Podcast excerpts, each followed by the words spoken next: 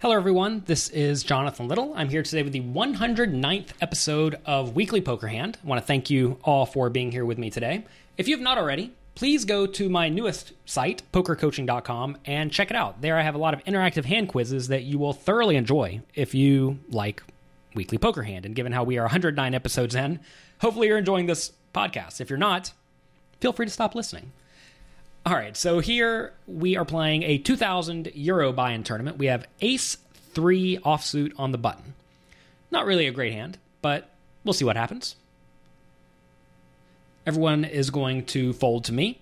Blinds are 1,000, 2,000. If you're watching the video on jonathanlittlepoker.com or YouTube, you can always see the blinds at the top right hand corner. Sometimes they get covered up by the graphics. And with ace three offsuit on the button, I'm usually going to raise. I think min raising is fine. Also, 2.5 big blinds is fine. Typically, you want to be min raising when the players and the blinds will fold very often, or when they will call very often and then check fold the flop every time they miss. If they're going to be calling a lot and then check raising the flop a ton, leading the turn, or leading the flop a turn, what am I saying? if they're going to be leading the flop a lot or check raising the flop a lot, there we go, we got it um, that is a spot where you want to be raising a little bit bigger because you want to discourage that. It's a tongue twister. Anyway, I make it 4,000 from the button out of my 80,000 stack. Only a 50 year old player in the small blind calls. Flop comes ace 4 3. They give me the nuts right here on the flop. That's always nice of them. Um, my opponent checks. And here I have to ask myself if I bet, what am I trying to get called by? I'm trying to get called by an ace or a pair or a draw. I'm not really trying to get called by king high or eight seven or pocket sevens at this point. I'm really just trying to get full value from a uh, top pair or better for the most part, or a hand like five four. So when my opponent checks, I decide to bet 7,200 into the 12,700 pot, and I think this is good. I don't really need to bet too small in this spot because if my opponent has nothing, he's going to fold pretty much no matter what I do. So we are just going to bet our two pair purely for value and hope to get paid off. Opponent does call, which is great. We have to assume we're ahead almost every time.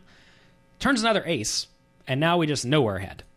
So my opponent checks again on the turn, and now what am I trying to get called by? Well, if he happened to stick around with king high, I definitely want to keep that around.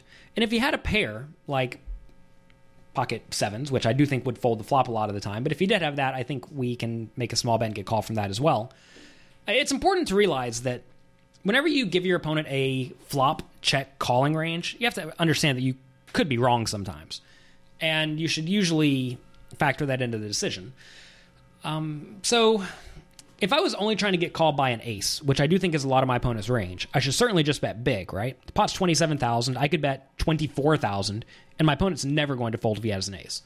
But he could be sitting here with a flush draw, and he could also be sitting here with a hand like 5 4 or um, five three or pocket five, something like that, and easily stick around if I bet small. So this is a spot where if my opponent does have an ace, I'm not really so concerned with not getting a ton of value from it. And if my opponent does have a very junky hand, I really want to figure out how to get some value from that. So my opponent checks, and I bet 10,200 into the 27,100 pot. And I like this play. I think that if we bet much bigger, like say we bet 24,000, we're only going to get called by very good hands. Uh, we could bet something like 14,000, but I think then that may start inducing our opponent to fold those marginal made hands I just listed. So I'm trying to get value from the ace and also the junk. Make sure you are always trying to get value from the junk. When you're value betting, you want to get called by junk. So play in that manner.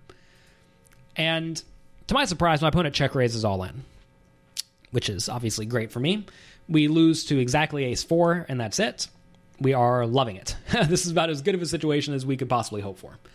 So obviously we're going to call, but let's try to give our opponent a check shoving range in the spot. Imagine he has six five of spades. Should he check shove here? I think the answer is definitely not because I'm primarily going to be calling with aces and better. So he's getting it in behind. So check raising draws doesn't really make a lot of sense. What if he has ace king? Does check raising make much sense? I don't really think so because I'm going to be paying off those with a river bet if I have any ace anyway, unless I have maybe exactly ace two or ace five or ace six. So I don't think check raising those hands makes much sense. Makes much sense either. A lot of tongue twisters today. Um, what if he has ace five for ace with a pretty bad kicker? Does check shoving make much sense? I think absolutely not. He will make me fold my draws, but he's also going to get it all in dead every time. So whenever I have a better ace than him, so I do not think check raising that makes makes much sense either. So really, this check raise does not make much sense for any part of my opponent's range because notice if he, if he has a full house, he doesn't want me to fold, and this may let me fold. If he has a good ace, he's going to scare off a lot of the draws that are drawing thin, and gives me the chance to hero fold if I have ace two. If he has ace five, he is always going to get called when he's crush. He does make the draws fold there, but even then, that's not really your main concern because the draws are not drawing incredibly live. So all in all, this just doesn't make much sense for my opponent. But I'm calling, obviously. We're thrilled to call, happy as can be. And the opponent shows up with ace six. And this hand was not really an example of how I should play my hand, but more so an example of what my opponent did very wrong. And I think check raising here with the ace six is a particularly bad play because I'm going to be folding the under pairs. So those are the hands that my opponent's beats. I'm going to be calling every time with a better ace, as I did here.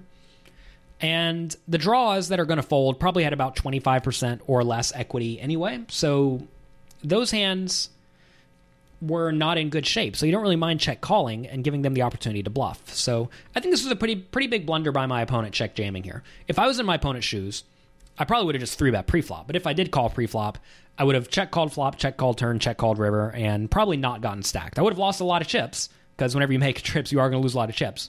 But I don't think I would have gotten stacked in this hand. If you rewind it a little bit, you'll see that on the river, I would have had more than a pot size bet with my ace three.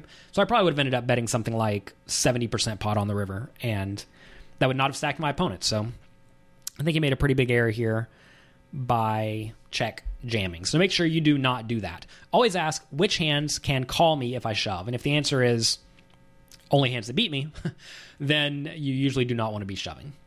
That's going to be it for this episode of Weekly Poker Hand. I want to thank you for being here with me today. Again, if you have not already, please check out pokercoaching.com. I've put a lot of effort into it, and my students are loving it. If you want to improve your poker skills, I think it is an excellent way to go about doing that. So check that out, and I will talk to you next week.